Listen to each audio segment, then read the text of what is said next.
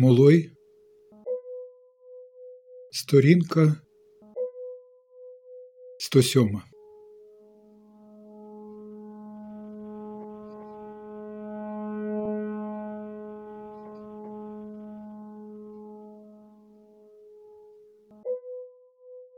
Проте імперативи річ трохи інша.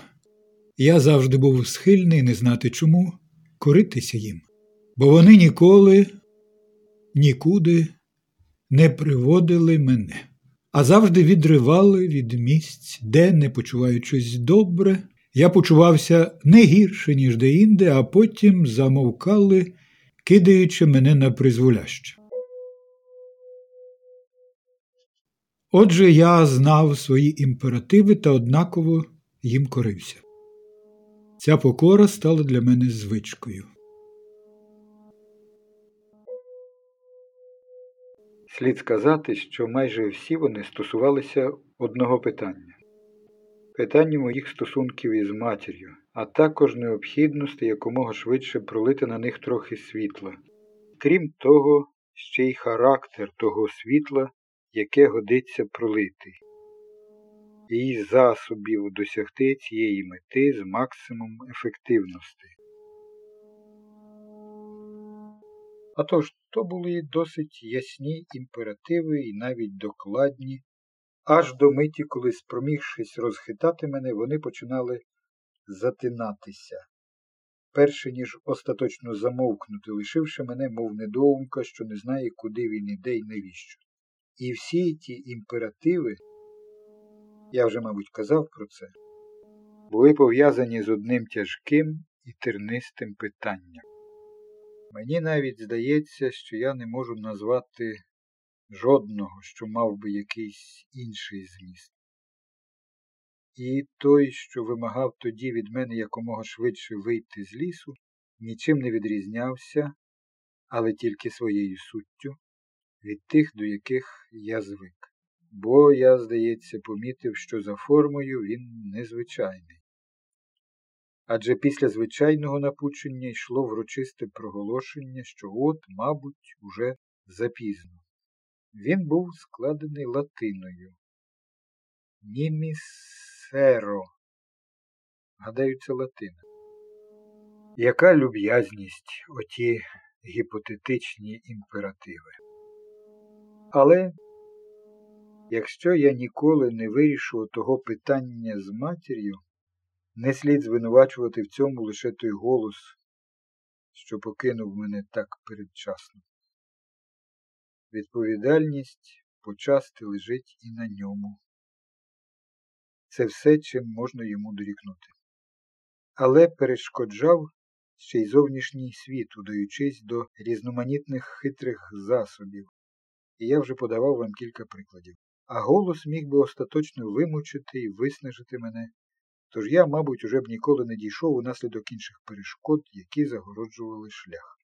Тож як у тому наказі, що вагався, а потім згасав, як не почути в ньому?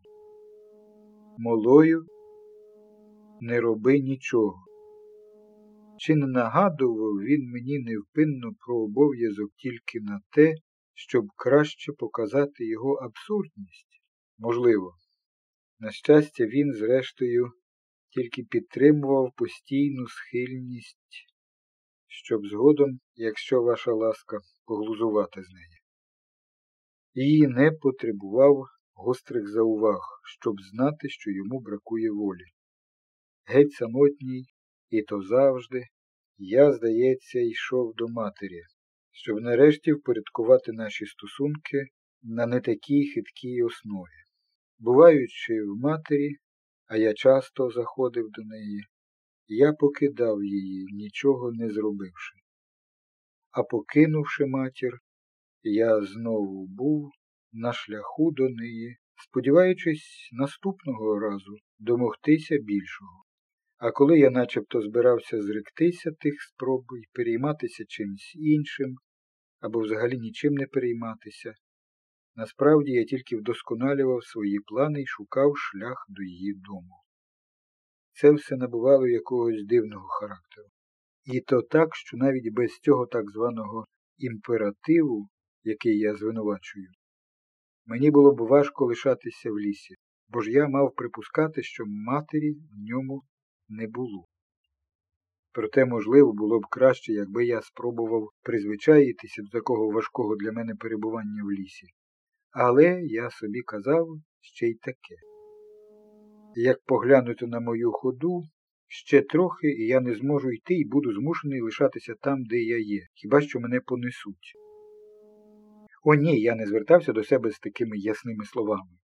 І кажучи, мовляв, я казав собі і таке інше, я хочу лише сповістити, що я тільки туманно уявляв собі, що ситуація десь така, не знаючи достеменно, про що йдеться. Отже, щоразу, коли я кажу, що казав собі те чи те, або говорю, ніби внутрішній голос, казав мені молою, а далі йшла гарна фраза, більш-менш зрозуміла і проста, або коли відчував обов'язок звернутися до третіх осіб з розумними словами, або коли задля інших людей з моїх вуст виходять звуки більш-менш пристойно артикульовані, я тільки корюся вимогам традиції, яка вимагає брехати і мовчати. Адже все відбувалося по-іншому. Тож я не казав собі, як поглянути на мою ходу ще трохи і таке інше, бо ці слова, можливо, тільки скидалися на те, що я сказав би собі, якби був здатний на таке. Насправді я взагалі нічого не казав собі, а чув якийсь гамір, якусь зміну в тиші і починав прислухатися, мабуть, десь так, як нашорошує вуха тварина, що здригається і помирає. І тоді якимсь чином у мені туманно народжувалася своєрідна свідомість. Те, що я й виражаю, кажучи, я казав собі і таке інше, або Мглою не роби нічого, або це прізвище вашої матері? Запитав комісар, я цитую його по пам'яті. Або я висловлююсь, не падаючи так низько, аж до оратіо ректа прямої мови. Я вдаюся до інших стилістичних фігур, теж облудних, як, от, скажімо, мені здається, що і таке інше, або я маю враження, що і таке інше, бо мені взагалі нічого не здавалося, і я не мав ніякого враження, а просто щось десь змінилося, спричинившись до того, що і я мав змінитися, або до того, що і світ мав змінитися, щоб нічого не змінилося. Це тільки дрібні пристосування немов між сполучними судинами Галілеї. Які я можу охарактеризувати, тільки сказавши, мовляв, я боявся, що, або я сподівався, що, або це прізвище вашої матері? запитав, наприклад, комісар.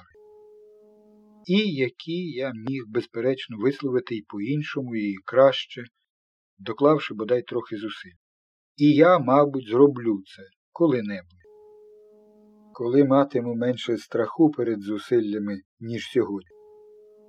Але я в це не вірю.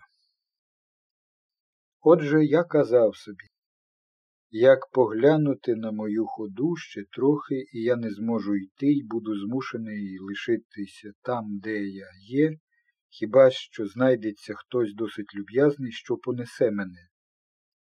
Бо мої переходи ставали дедалі коротші, а отже, зупинки дедалі частіші, і й додам триваліші, бо коли добре поміркувати, уявлення про тривалу зупинку не випливає автоматично з уявленням про короткий перехід, так само, як і з уявленням про коротку зупинку.